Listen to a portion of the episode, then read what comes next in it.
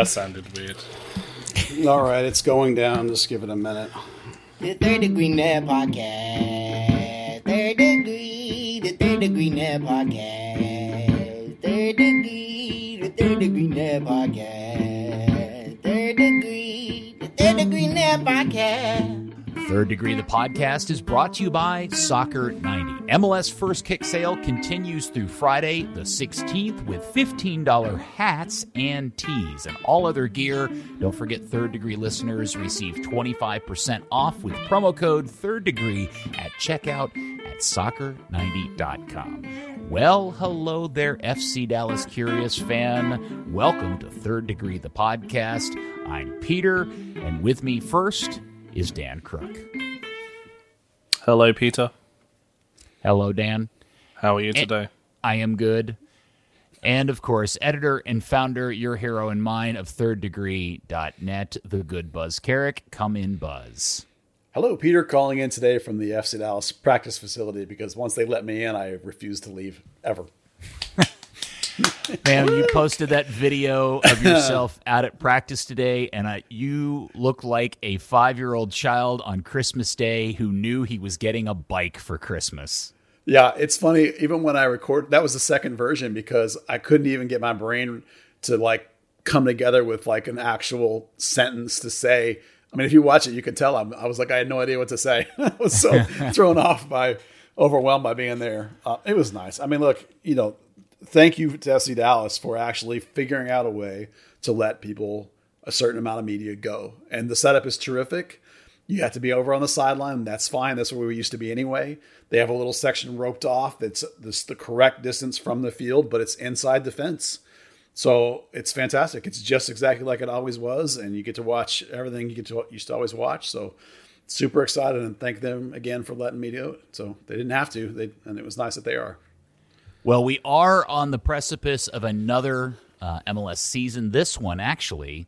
Now, this is where I think this gets confusing because earlier today, FC Dallas sent out a tweet celebrating the fact that it was 25 years ago today that the Dallas Burn played its first game in the Cotton Bowl against uh, San Jose.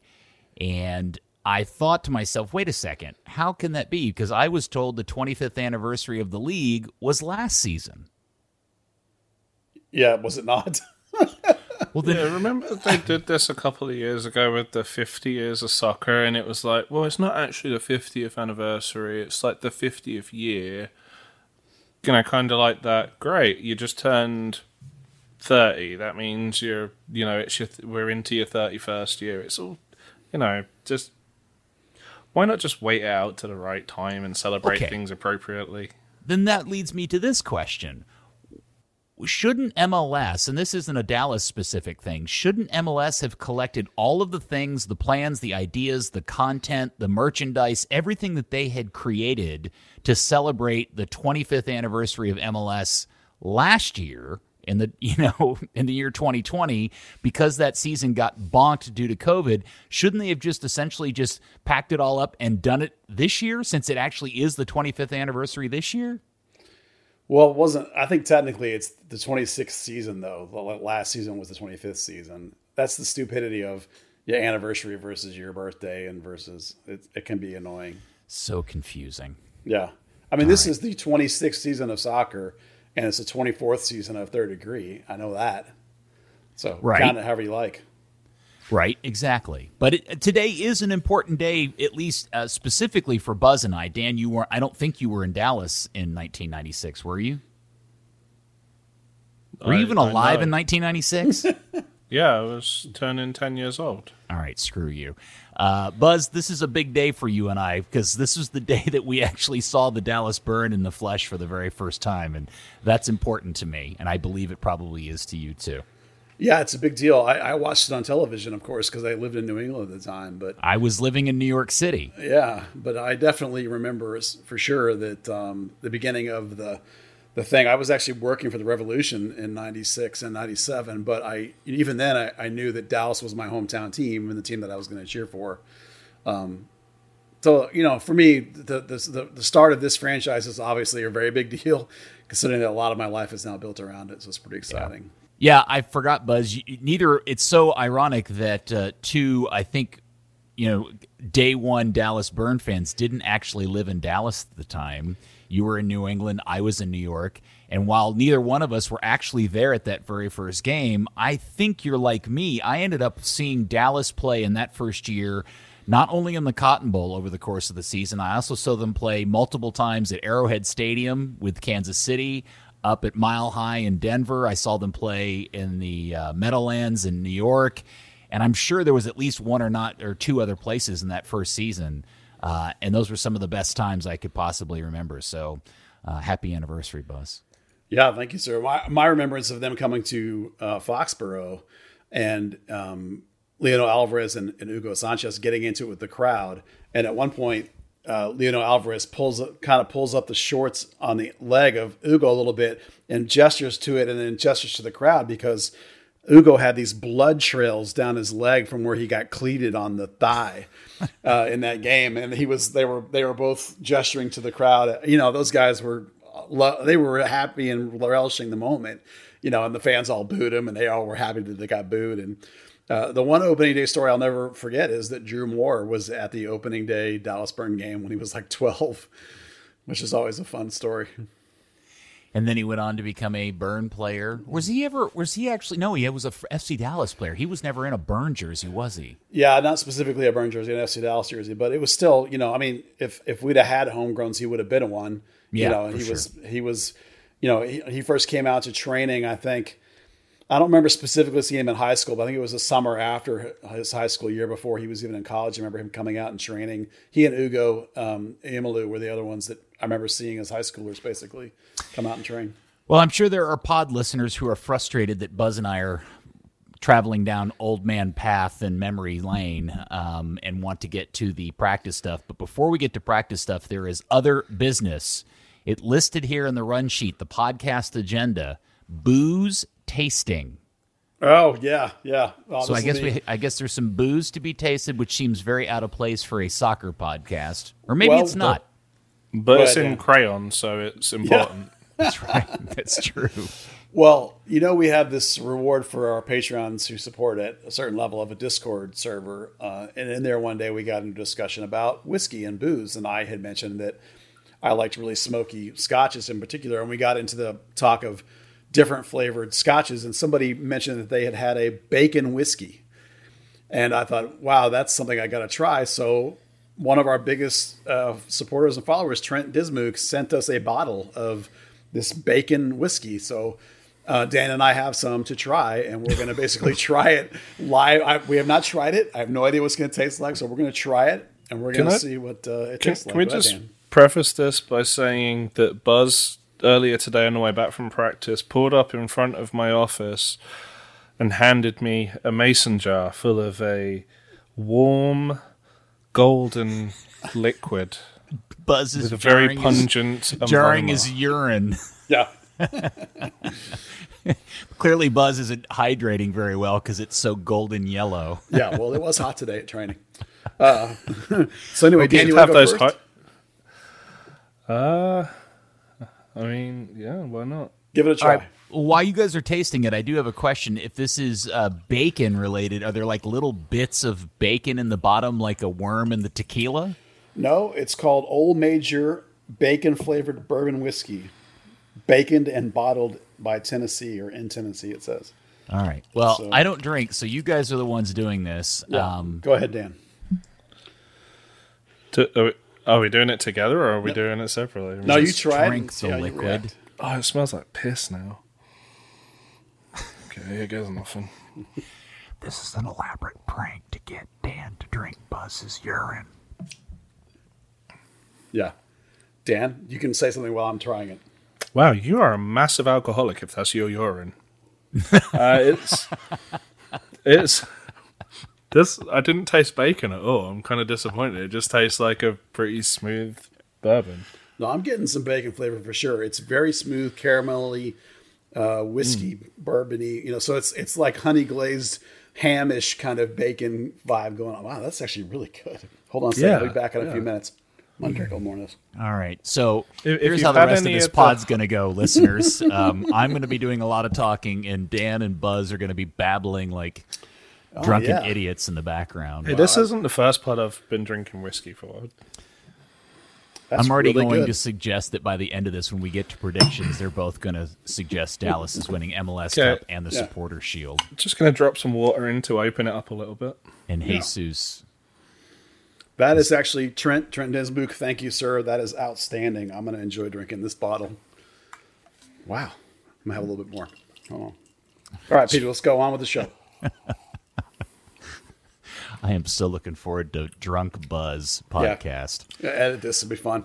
No, no editing. We want all of it in here. All of it in there.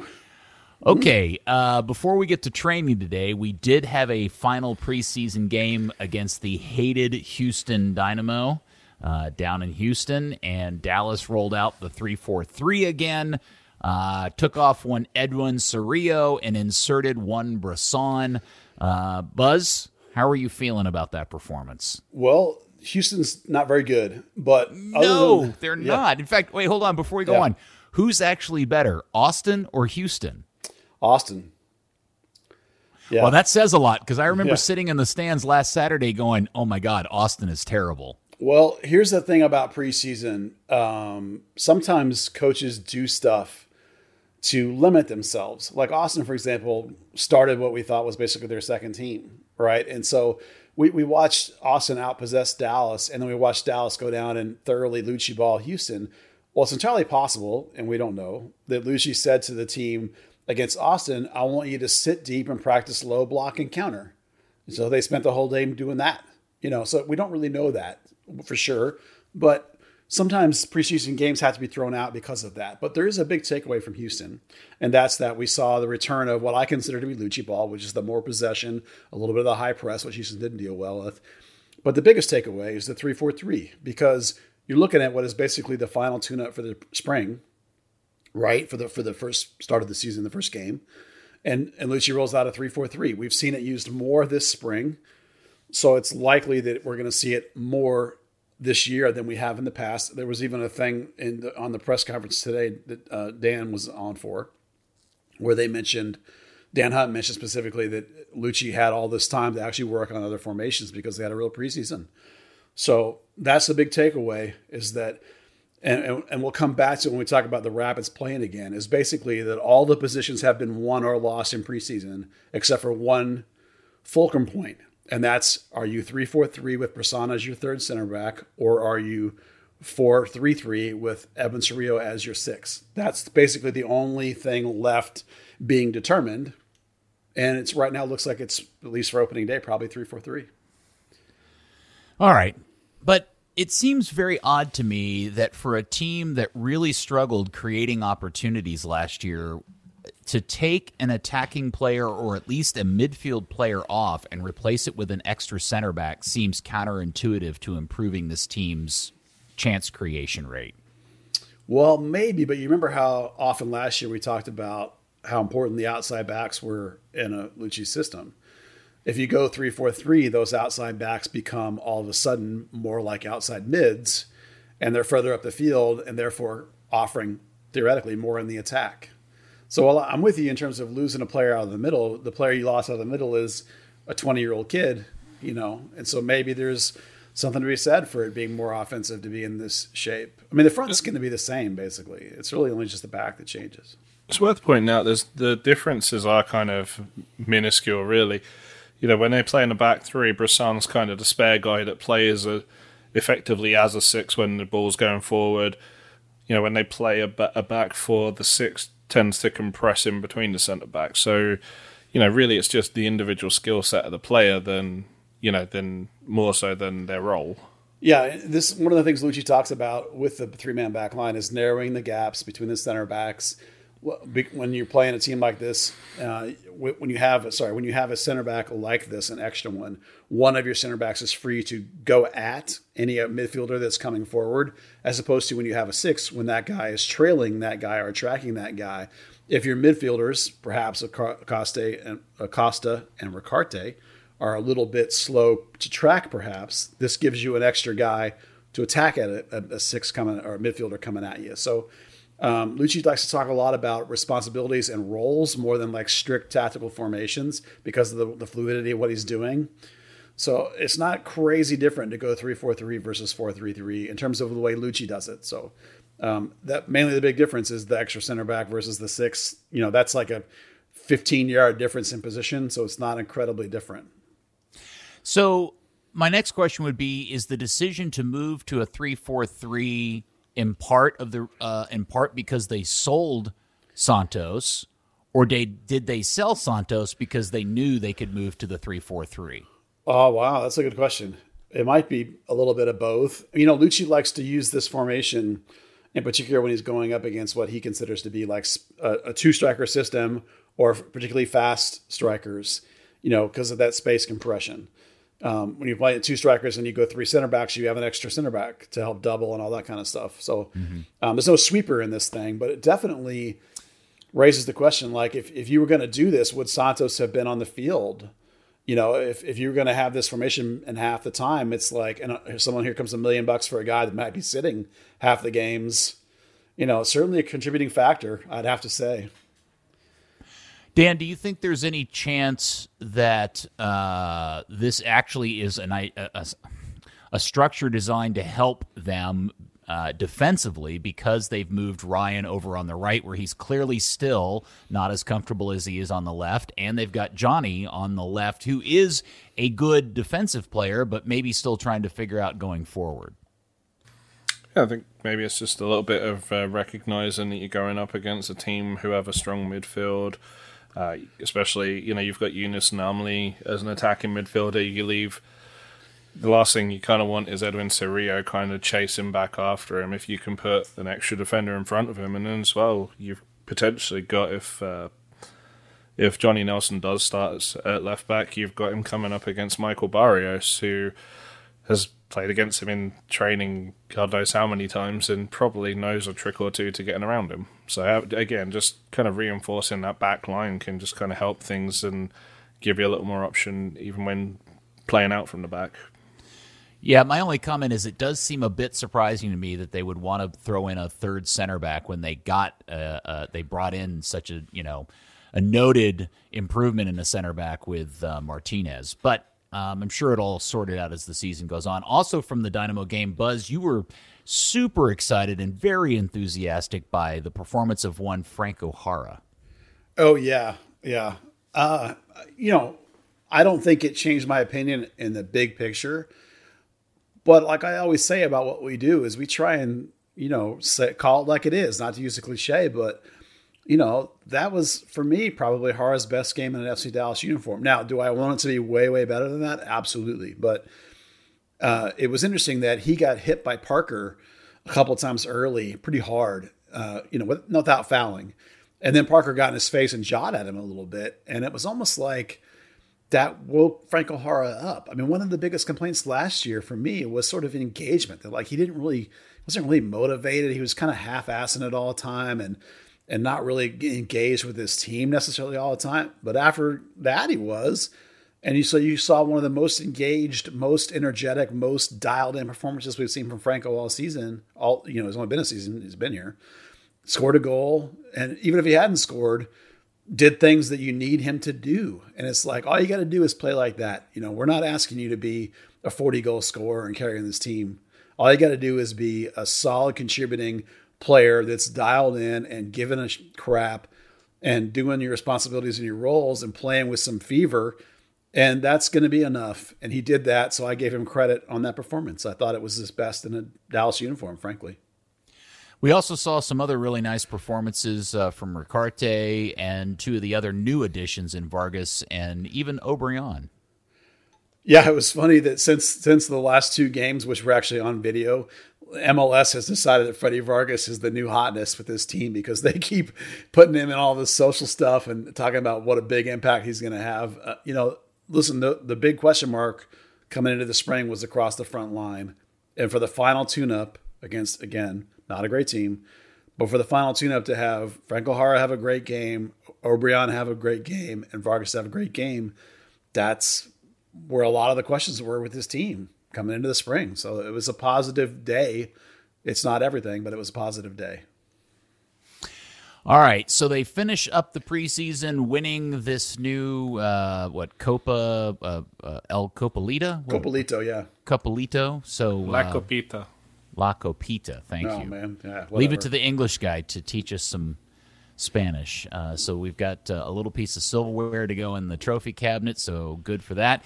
Then today, as we talked about earlier, Buzz went to training, uh, put a big smile on his face, and before we knew it, that we got a frown that got it all got turned upside down, as they say, because we got a piece of bad news today. Well, you know, I noticed that Jesus wasn't there, so I started asking people, and uh, I found out that he hurt his shoulder the day before, and that was really all I had at the time. Uh, and then credit to Dan because Dan got on the media call, the Luchi and the Dan Hunt media call, and Dan asked um, Luchi what the deal was, other than the fact that he hurt his shoulder. And Dan, why don't you tell everybody what he said? Yeah, he said, um, you know, he, he kind of prefaced it by saying he hadn't spoken to the athletic trainer just yet, but uh, that Jesus had uh, sustained uh, some ligament damage to his shoulder the previous day in training, and that he would be uh, shelved for, you know, what they're saying at the moment is three to five weeks. Uh, you know, Luchi carried on to say he was really heartbroken after really all the work that Jesus has put in preseason between the national team, the under 23s, and scoring in the the last two games. Uh, make uh, Jara uh, breathe a little easier, but um, yeah, he, you know how Luchi can be sometimes, where he if he if he's really kind of emotive about something, he doesn't does he's not quite as wordy. It's one of those situations where he was kind of just straight to the point, and you know there was a bit of distress in his face. I hope that's not an uh, an omen for the rest of the season. Yeah, yeah, that would be losing Jesus would be rough. Um, it is a spot where there's two other guys, Jara and Pepi, so it's not the end of the world. But uh, I would feel terrible for Jesus, who's had a great couple of camps with the national team and the Olympic team. So So uh, can we count that as a double huntsman dump or just one with additional information? I think it's just one big one. Okay, a massive dump. it's a team dump. Well, uh, so what else did you notice at practice today that you would love to share with the good pod listener? Well, would it be okay with you if we talk about Paxton? Yes, of course. Yeah. So let's go with the good news first. Is he looks much better than sort of any weird glimpses I've seen on video. He's still only, to my eye, about 90%, and that's the negative, really. He for sure has put on upper body muscle. Uh, whether he hit the weights or whether he just filled out because he's maturing, it's hard to tell, but there's definitely some upper body strength going on there to hold people off himself. That's really good what's missing to my eye. uh, Listen, ninety percent Paxton is still pretty good because he still outworks and out hustles pretty much everybody else. He has the Bobby Rhine in him that way. The downsides right now is that um, a little bit of that super quick ten yard burst that he has that just makes him so special. A little bit of that is missing, you know, and that's just going to be you know recovery and, and and and getting back. That's not something I'm, I'm not particularly worried about yet.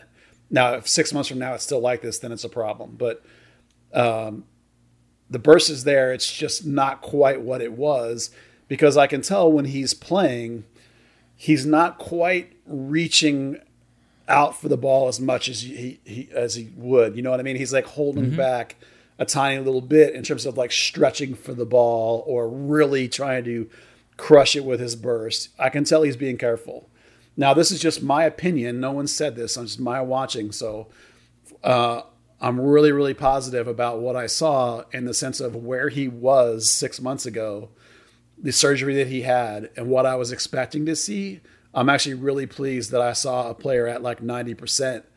So, and he played both uh, right wing and as an eight today, um, which I think was much about availability because he wasn't in the starting group at all. He was with the, you know, pretending to be the other team group. So, um, overall, a really positive viewing, in my opinion, of Paxton. So I'm pleased by that. Uh, other observations from the practice session? Any other player? Because this is really the first time, other than Yeah. going to the Austin game, this is the first time you've seen a whole host of these guys: Martinez, Obrian, Vargas, uh, in person.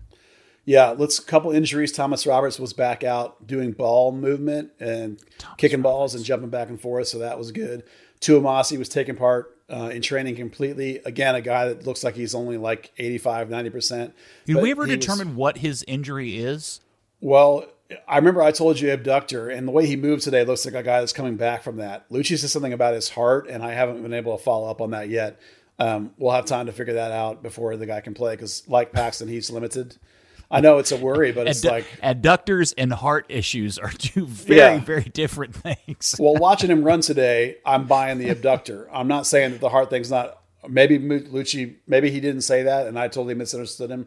But I played it back like three times, and I swear he said heart. So we're gonna. I'm gonna. One of these days, I'll actually be able to be on a talk to Luchi more than me and 15 people, and then we'll ask him about it. But um, Tuamasi played right back today, and he and Paxton were having a lot of fun and, and clapping hands and giving high fives to each other because they're both good ball players. So they were having a lot of fun together. Um, I'm still really excited about the idea of Tuamasi as a right back. Um, Benny Redzic was out there, the new homegrown signing. Uh, he was working way harder than I've ever seen him work before. So good on him to realize the situation. That's happened. Has that happened since we've had a podcast? yeah, it was like a week ago. Um, I, just to get into it really quickly, I was surprised that they signed him because I didn't think he quite had it for MLS. Not because he's not talented; he has always had talent, but he never has had like the mind and the focus and the drive that I thought, oh yeah, that dude's going to make it. I always was like, oh, you know, it's kind of just he always coasted in the academy. Well, today. That ain't the academy, and he could, you could, I could tell he knew because he was busting his butt all over the place. So, credit to him for that. Um, How much Well- do you think, Buzz, uh, the signing of Benny Resnick, Reds, Redzic is a business decision because Benny has citizenship over uh, in Europe versus him actually being somebody they think can help the senior team? Well, it's very possible that it was a business thing because while the Bosnian passport is not EU, it definitely is options. And that kid's talked about Europe his whole life. Um, I actually thought he had no interest in being with Dallas, you know, assuming he's graduating in May.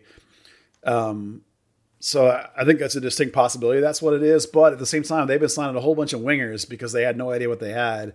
He actually played mostly as a nine today, you know, which is again, Jesus was out, so they needed a body to some extent. But you know, the guy's a he's a very hot and cold player. When he's hot, he's great, but it's like he has all these cold spells. So, you know, it's it's he's one of these guys that could be. Yeah, I mean, who knows which way it's going to go? I really don't have any idea. It's going to be on him.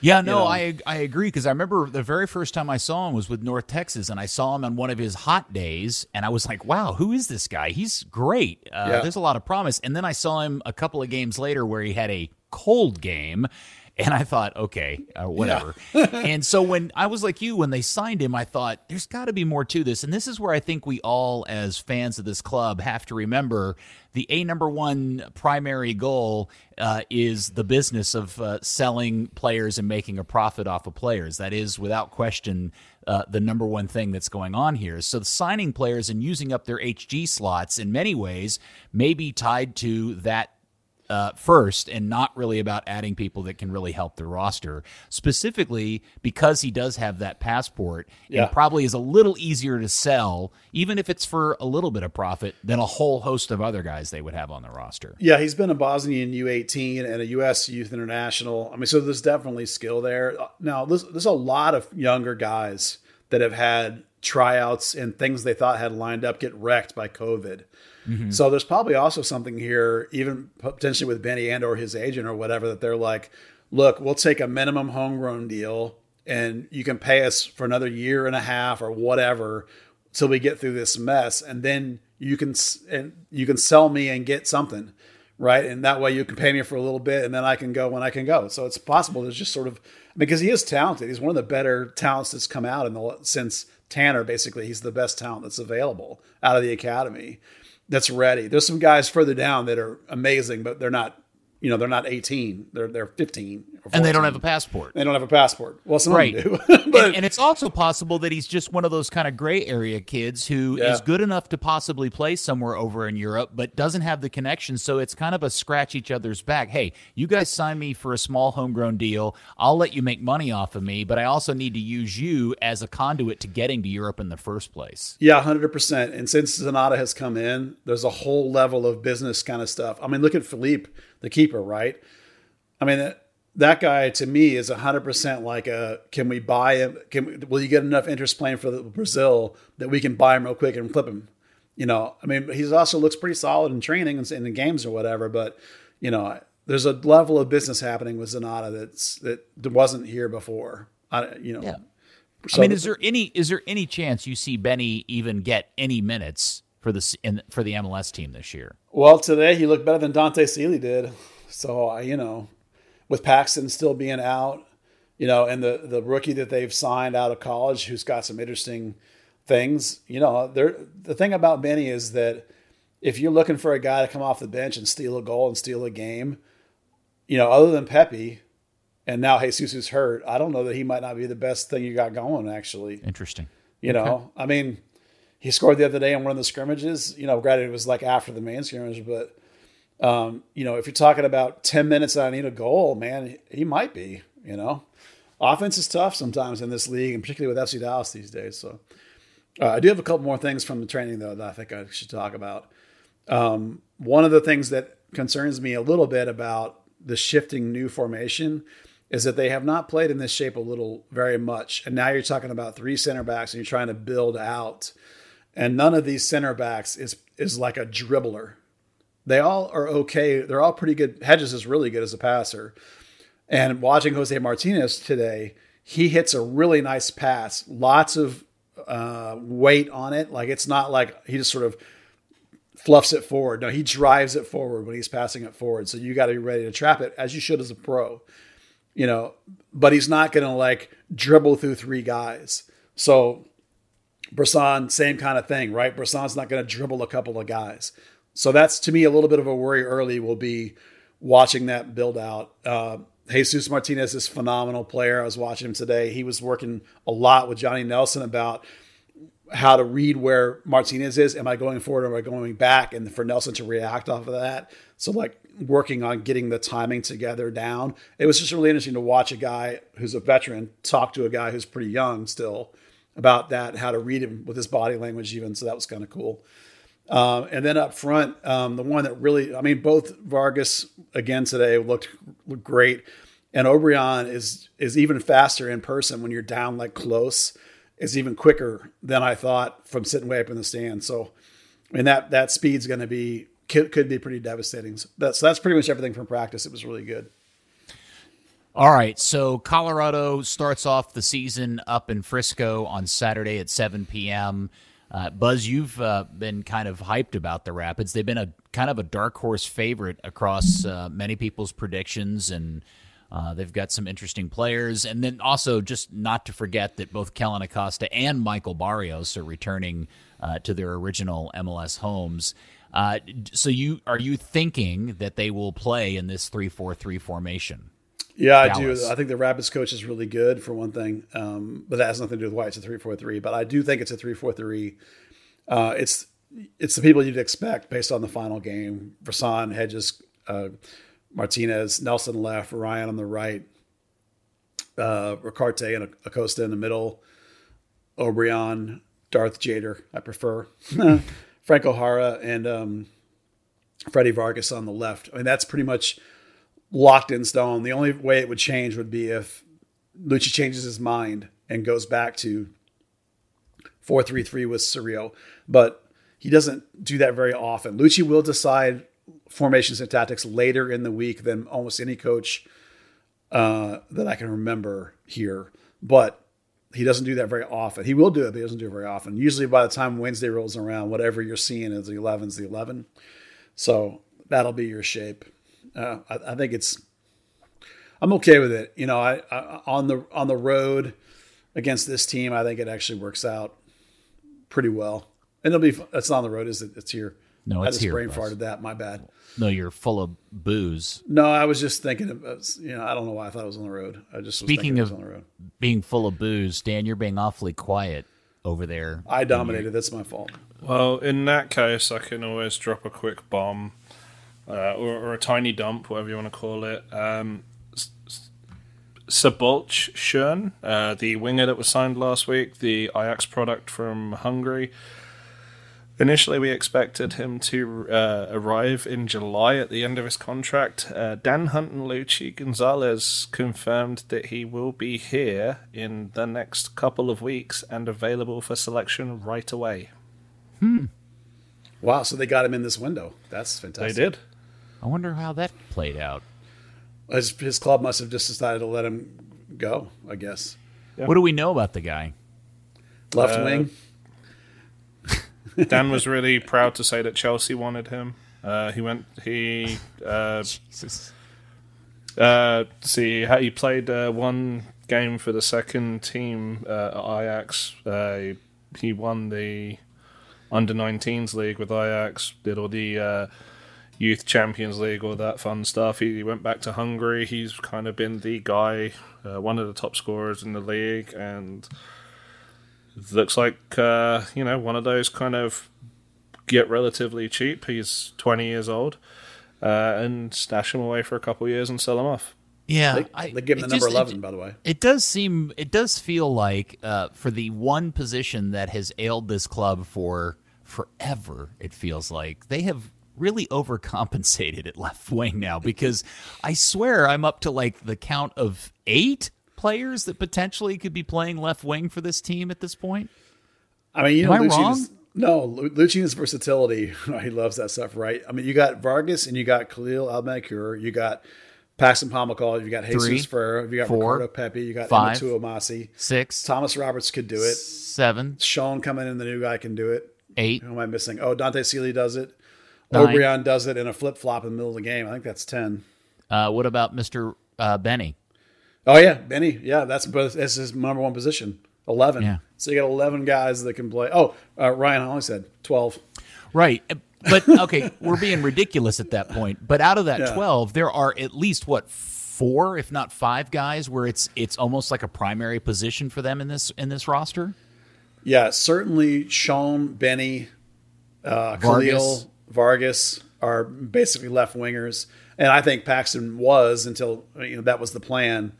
Um, sometimes I, I wonder if all these signings are because they're now panicking about Paxton. I, I think that may be not quite the case, but I think you there know. might be an element of international dates. Like, you know, Vargas was never a guy that was in the Venezuelan national team picture, but he's had a couple of good games and now people are talking him up and they are they are convinced that he's going to be kind of a, a mainstay very shortly, which you've got Copa America coming up as well. You've got, you know, quite a few international dates where they could lose him, so maybe that you know incentivizes them to hurry up someone like Schön or or get um, ElMedkhar or somebody like that MLS ready. Yeah. I do wonder how much of this we're going to find out over time, and this gets back to the the Benny story. Is how much of this are guys that they sign because they believe they are profit opportunities versus how much they actually intend to use them as, hey, we're trying to win something, additions to the roster. they'll never say in advance. We'll only know by what happens with them. Yeah, Yeah.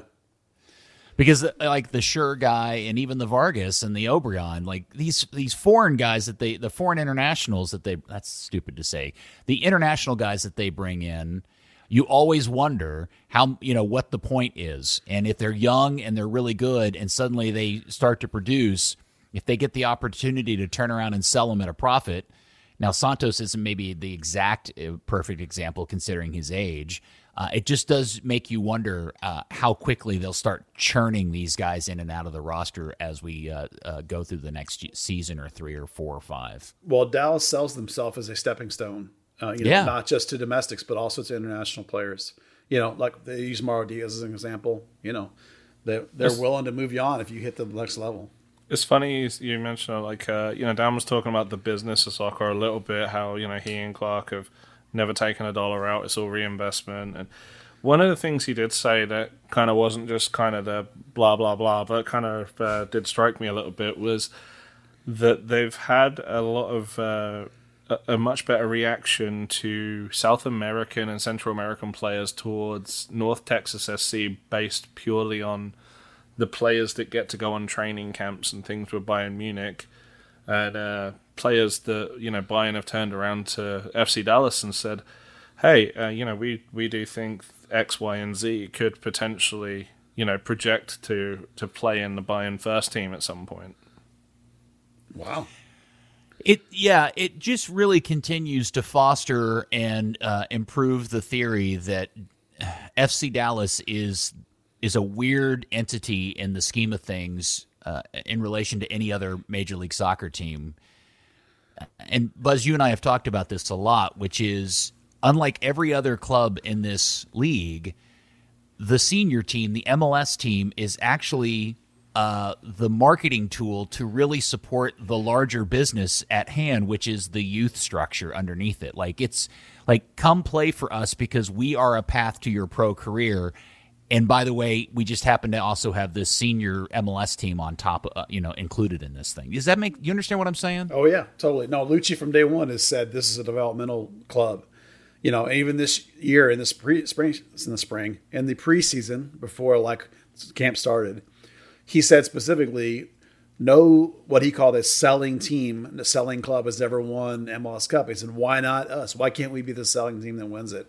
Well, the reason is because you don't have the top end difference makers. But I applaud his uh, mentality and his desire, and they're trying their damnedest to bring in the way they always do young Americans and young foreign players and develop them enough where the talent's going to come together and they're going to try and make a run. You know, I mean, Barrios in a lot of ways was that guy. He came in young and he developed and became a great player.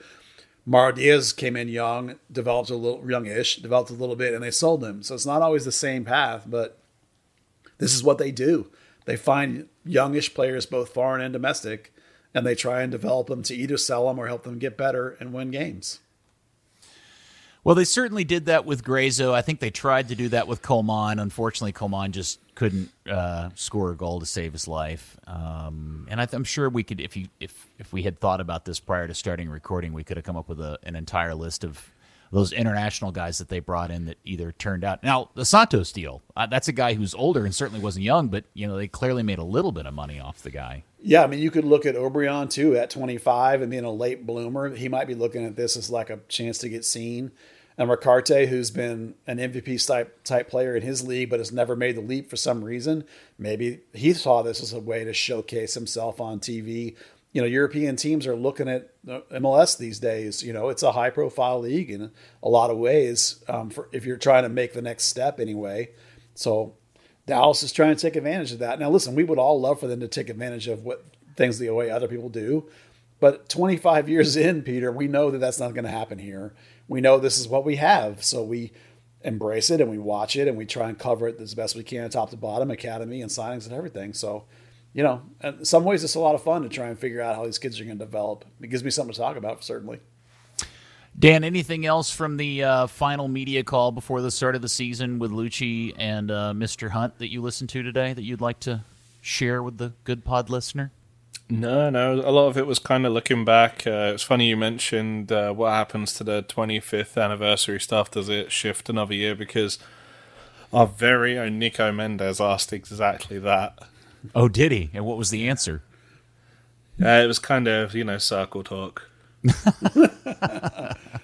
In other words, they don't really know. Well, I mean, obviously, they know on the business side of things, they held back the Mitchell and Ness uh, throwback gear a year, and now that's been released. But yeah, yeah, I guess I just kind of. Uh... Oh, one thing actually, Dan Hunt did make a point of uh, giving our, our, mutual friend and uh, former team GM uh, Andy Swift a shout out to say that you know the the league owned years were were rough, and that Andy and his team were the really the only reason it survived to that point. Oh, nice. Well, that's nice to uh, to hear that. That's yeah. what uh, now. But I want to know what what what created that response. Like, what was the question or the context behind it? Um, sorry, I'm kind of nervous. Andy Reid. Okay. So it was actually to Nico's question. He said, you know, uh, they're going to go back and revisit some things this year. Uh, a big thing that they do at uh, the Chiefs is recognize the alumni, but they're not entirely sure how they're going to bring people in and do that with COVID restrictions and everything. Um, you know, so the first person he kind of mentioned was, um, you know, that that the league it's kind of difficult as well. I think he meant because records and stuff. Um, that Dallas and San Jose was league owned in those first few years, and then he kind of said, you know, there's so many people that desert, didn't get the credit they deserve, uh, and then he specifically mentioned Andy. Ah, yeah, I it, I do sometimes get a sense that there is a significant percentage of the current fan base that have no idea or would never, you know, and I don't blame them for not knowing this about the history of the club dating back to the original days and the fact that it didn't have an owner. Like the Dallas Burn wasn't want Andy to write a book. Yeah, Andy's got amazing stories. He's told some of them on the show. Um, but but the fact that you know Dallas was uh, the redheaded stepchild of the league and is is something I, I think largely gets forgotten. And the fact that they were as successful as they were in selling tickets to the Cotton Bowl and all of that, uh, it, it, I don't think has ever truly been documented or noted or appreciated as much as it should be.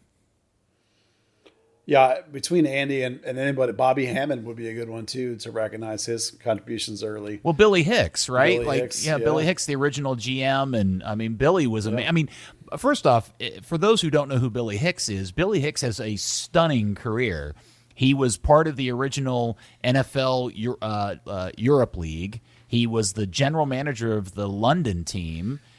Um, he was part of launching Major League Soccer, and then he left uh, Dallas to go become part of the XFL.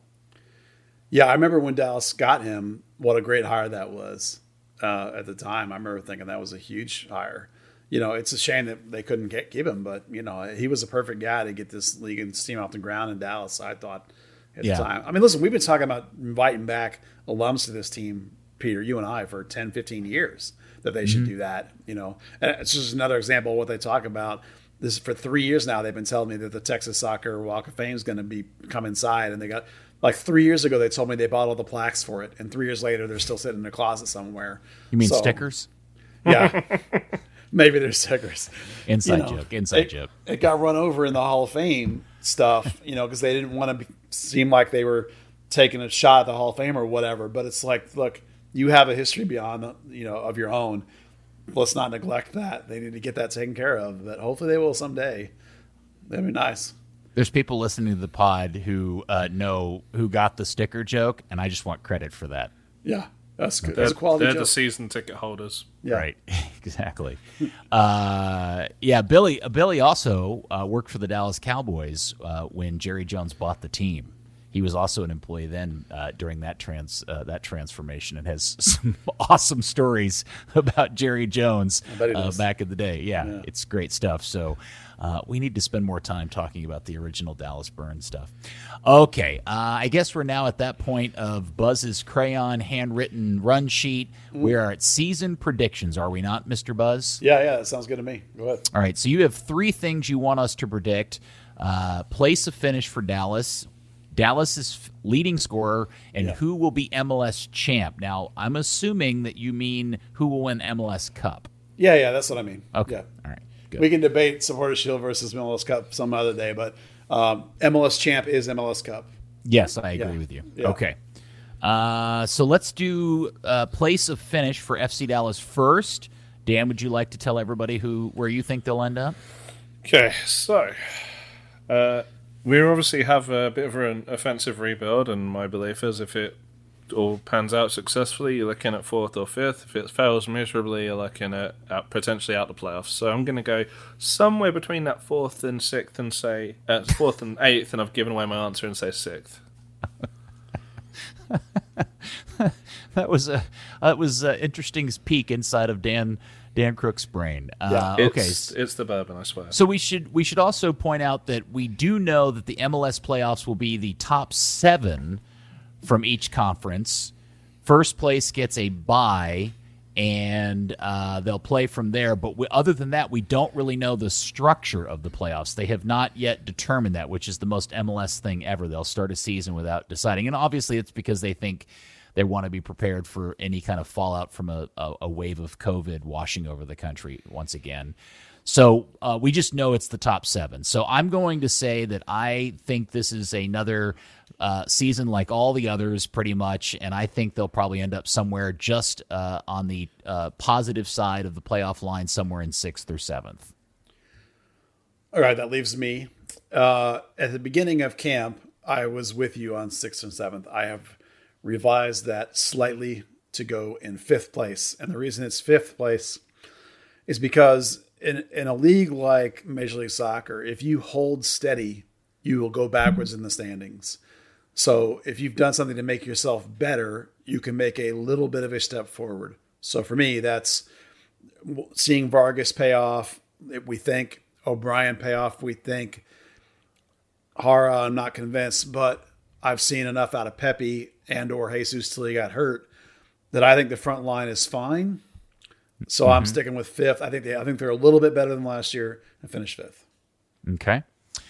The next excuse me, the next item is leading scorer for the club. Uh, Buzz, who do you think will oh, I'll go first. I'll go first this one. Uh, I think the leading scorer, and I'm just pulling this one straight out of my butt, will be Mr. Vargas. Ooh, that's a good shout. That was a good shout. Um, I'm sticking with what originally was a crazy prediction.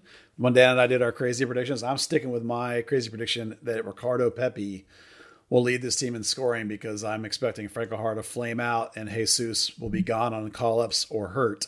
And yeah. Pepi will end up being your leading scorer with something like eight or nine goals.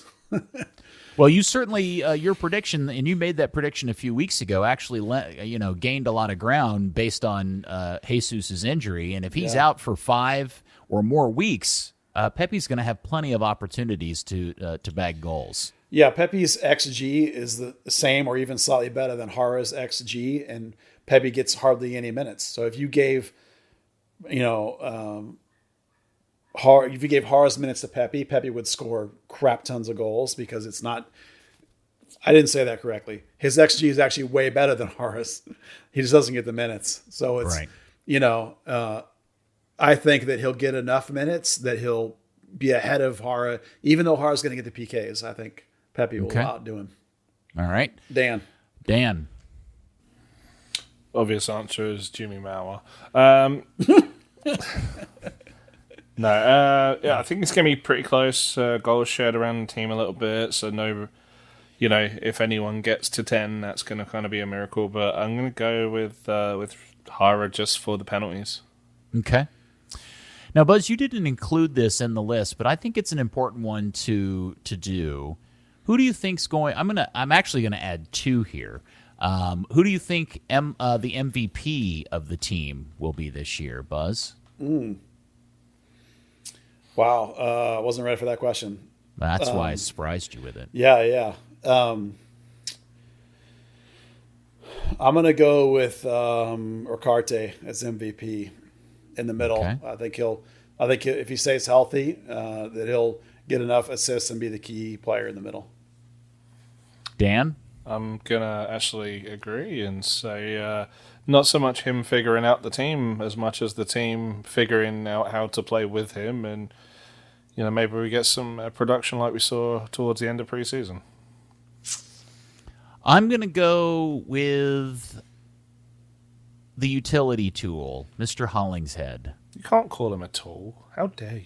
I mean that as a compliment.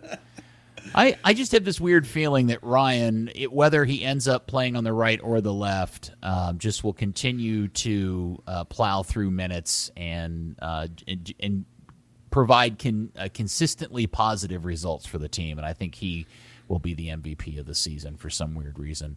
The other one that I want to know is, uh, and I don't know if the best way to uh, label this category uh, breakout player, surprise player. You know, I don't want it to make it sound like it has to be a kid, but who's the one player on the team? Maybe not the most valuable player, but the one player that's going to give us the most pleasant or the most disturbing surprise, one way or the other. can I pick Freddie Vargas or is that already got out of No, you can totally pick Vargas. Yeah, I'm sticking with Freddie Vargas. Um, he uh, is not um, blistering fast, but he has plenty of fast when you combine it with the skill set he brings and his aggressive mentality and his his desire to go at people. All that adds up to chaos maker. He's like Paxton in the sense that he puts defenses under stress, and so I think that's going to be a huge. I almost considered him for MVP actually. And I loved your shout out that he might be the leading scorer because I think that guy's going to wreak havoc over the first part of the season until people figure him out. As long as he doesn't get broken in half by everybody fouling the car- tar out of him, which is Okay. happening already. I'm going to go with uh, the new center back Martinez, but I'm going to say it this way. I, I think we are going to get to a certain part of the season and have to take note of how little we talk about him because he's just so solid at what he does. If that makes any sense? Yeah, it does. That's going to be my uh, pick for that. Dan, you got one? Uh, Mr. Jonathan Nelson. Uh, I'm gonna say, Ah. it's, you know, it's all gonna. I think it's gonna start to click a little more going forward as you know he's been progressing with uh, Ryan out on the right. I think he's probably gonna, you know, excel a little bit there with uh, a good run in the team. Didn't was it you that wrote the article about him today? It was yes. Anything? I haven't had a chance to read it yet. Did um, any? Was there any particular part of that? Did you get to talk to him personally, or? Uh, so it was actually from a couple of weeks ago. I did a media call, and I was the only person on it. So it was basically just a one-on-one with uh, Johnny Nelson, and then another one with Bressan. Uh, but you know, we talked a little bit about his possession, uh, his positional flexibility, and how he kind of laid it out with Luchi of saying, "Yeah, I can play right back, I can play defensive midfield, I can play centre back in a in a back three, but I want to be the starting left back. That's what I want." Hmm.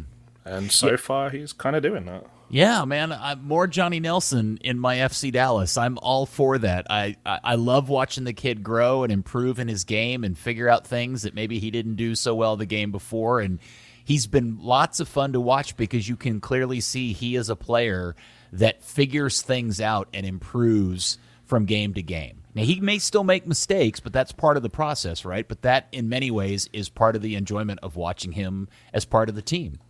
Absolutely. I mean, I feel like it's you know some people want to watch uh, Cristiano or, or, or Leo Messi, where it's just absolute perfection game to game. I want to see the player that that progresses from game to game, that learns, that takes a step forward, or maybe takes two forward and one back, and you can actually see the wheels turning. Yeah. Um, do we have any sense? Or, or- so we don't know if Dallas is even participating in the Open Cup this year, do we? So we don't even know if we could predict them to make a run in the Open Cup, right? Yeah, the the, the MLS determ- is going to determine who's in the M- Open Cup by the early game. I can't remember how many it is. It's like whoever after a wasn't it? certain number of weeks. It's like whoever's in the top points. Um, you know, so we'll Okay. see. Dallas will make a push for that, though. I guarantee you, they're going to try and start hot because they're going to want to be in it. You know how they are about the cup. Okay. So the other thing that happened today was that the uh, team chose to uh, put Well, out Peter, a Peter, what? you skipped the MLS last champ? prediction. Oh, the last prediction. Maybe because I was the one I didn't want to talk about. All right. because it's the one thing, the only thing that this guy wants in life more than anything else is to see his team raise the MLS Cup.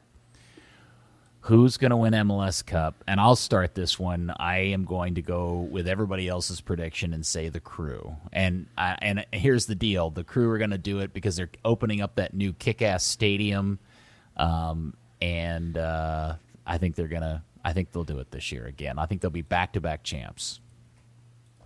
Dan, go ahead. Uh, LAFC with a healthy uh, Vela. Okay. I should have gone first. I was also going to pick LAFC. Interesting. Okay. Yeah, I think Okay. this is the year that they. Uh, How, get how about we repick with an injured Carlos Vela? Oh, then it's definitely not picking them. It's funny. I typically would not pick a team that is playing in a new stadium because I'm a big believer in the new stadium jinx. It's very real. It is. It's a very real thing. Uh, but for some reason, the crew I just think are really good. Um, um, But it it is interesting. Are, am I right in saying there are three new stadiums this season? There's Cincinnati, there's Columbus, and Austin. Yeah. And if we haven't even talked about the video that Cincinnati put out of that kick-ass looking place, have you seen that? Oh, Yeah, actually, go on ML, on the Imagine thing, the media site. There is a promo all about the stadiums, like as they've been built through from '96. It is amazing. Oh, okay. Oh, all the MLS stadiums.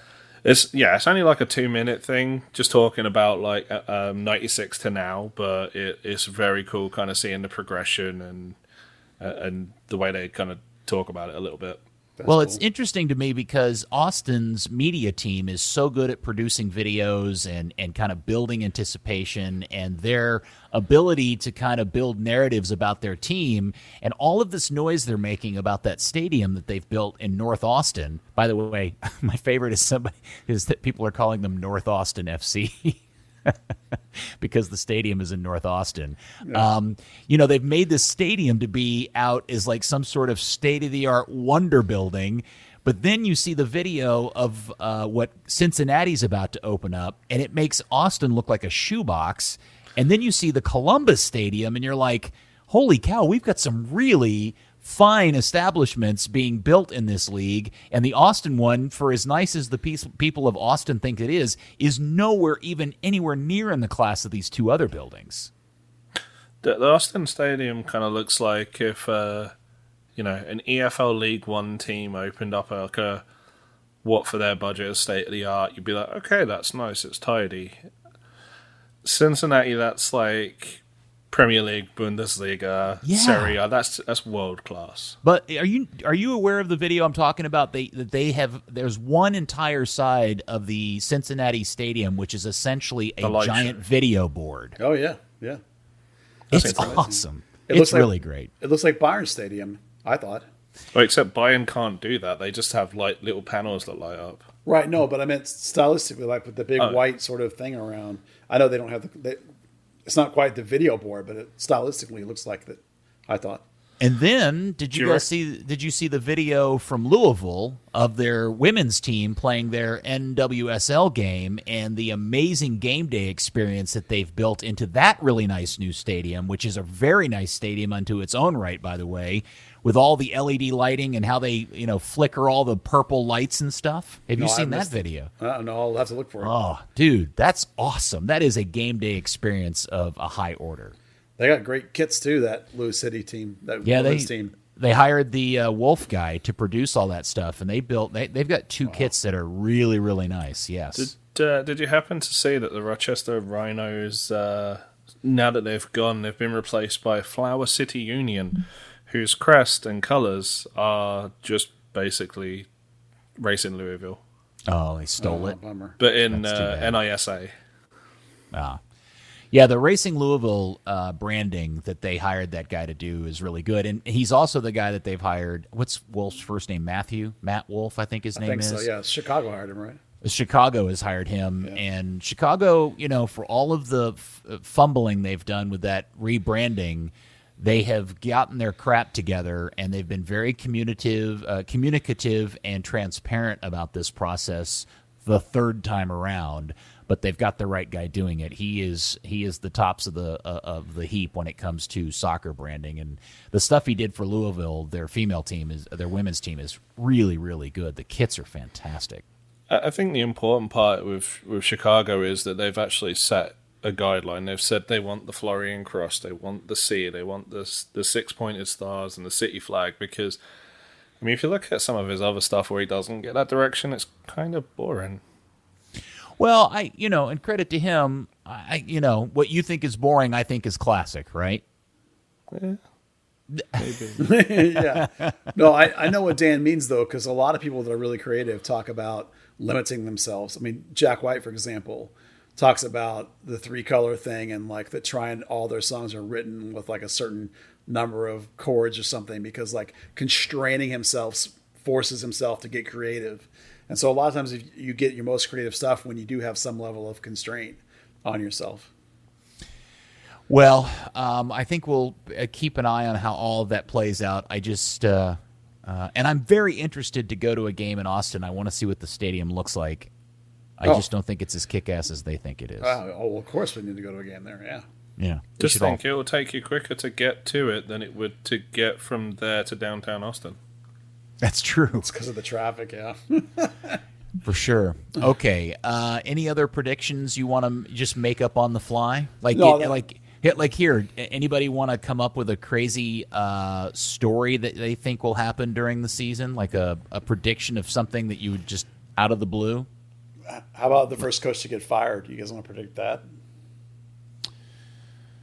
Uh, that's got to be like the Vancouver coach or the Montreal. Like they just, they just hired a new Yep, coach, Stam. didn't they? Yeah. Yeah. Stam's a good one. In Cincinnati. Man, they've There's so much hype with that Brenner guy, but they've still got a crap team.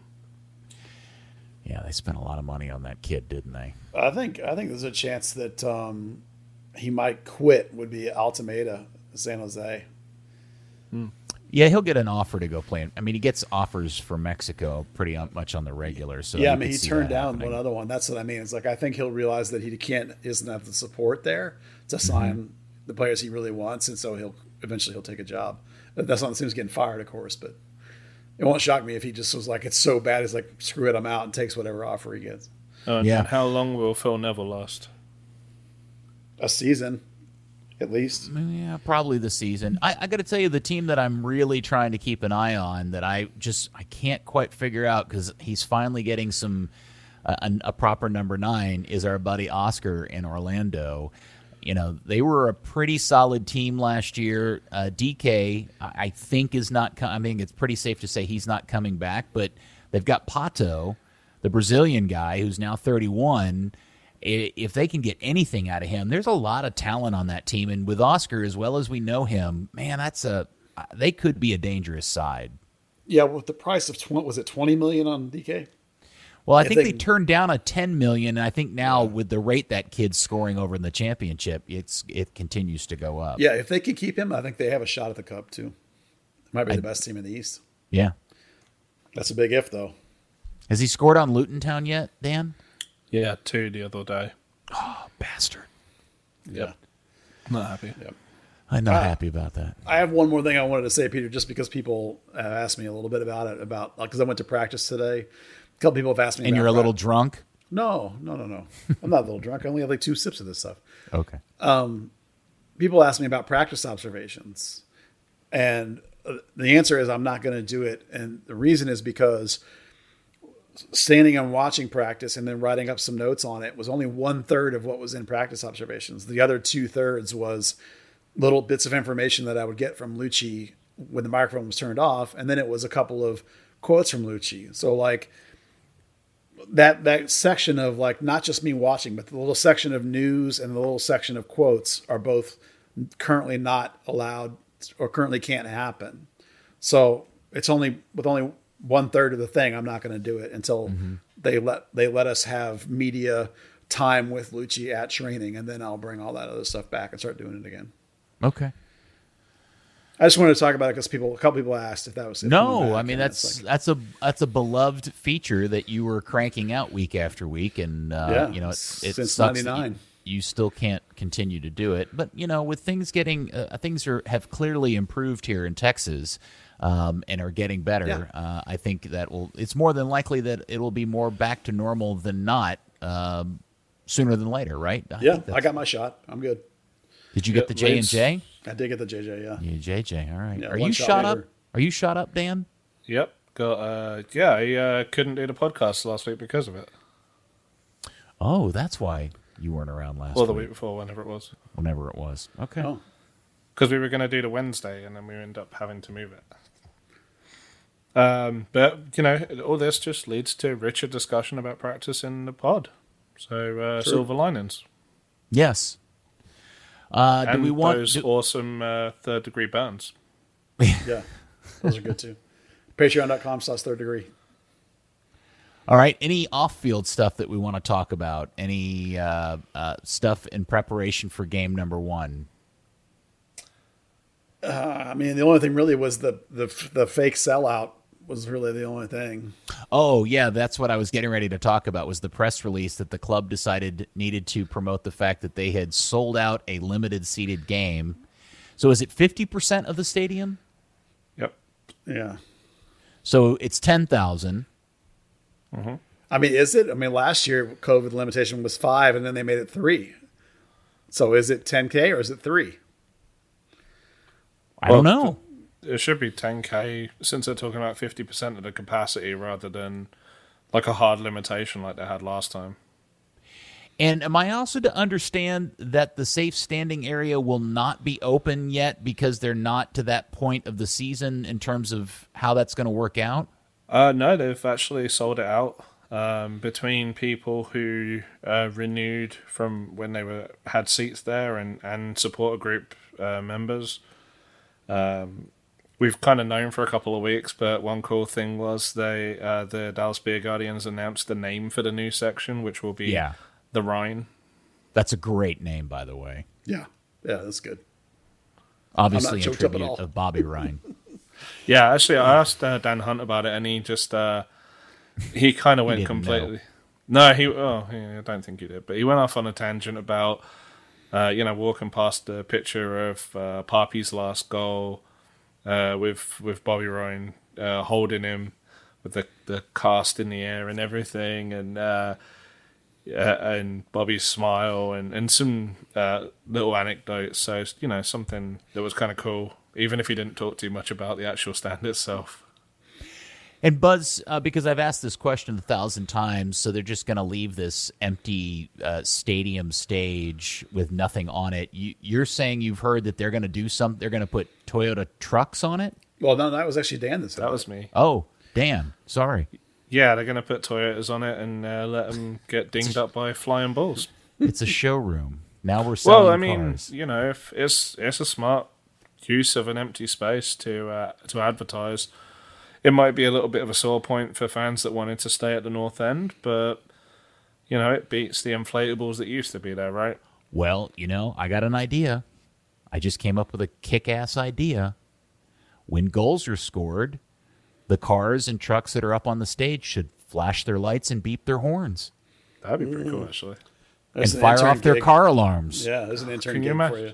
Yeah, can you imagine being the intern that has to sit in the car and they're like, "Don't turn on the air conditioning.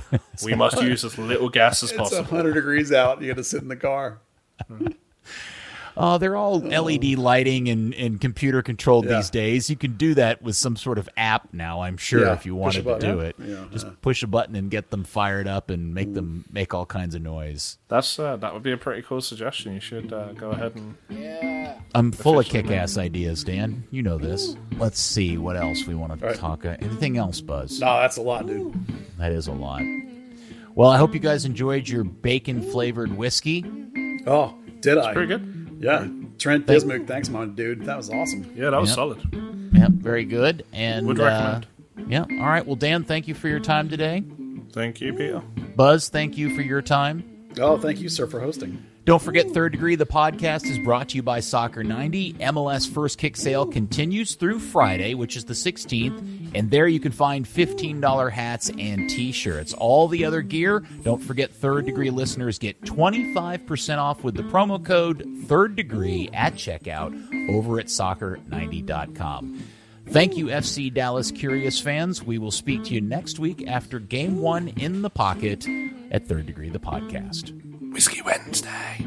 Third degree, the third degree net podcast. Third degree, the third degree net podcast. Third degree, the third degree net podcast. Third degree, the third degree net podcast.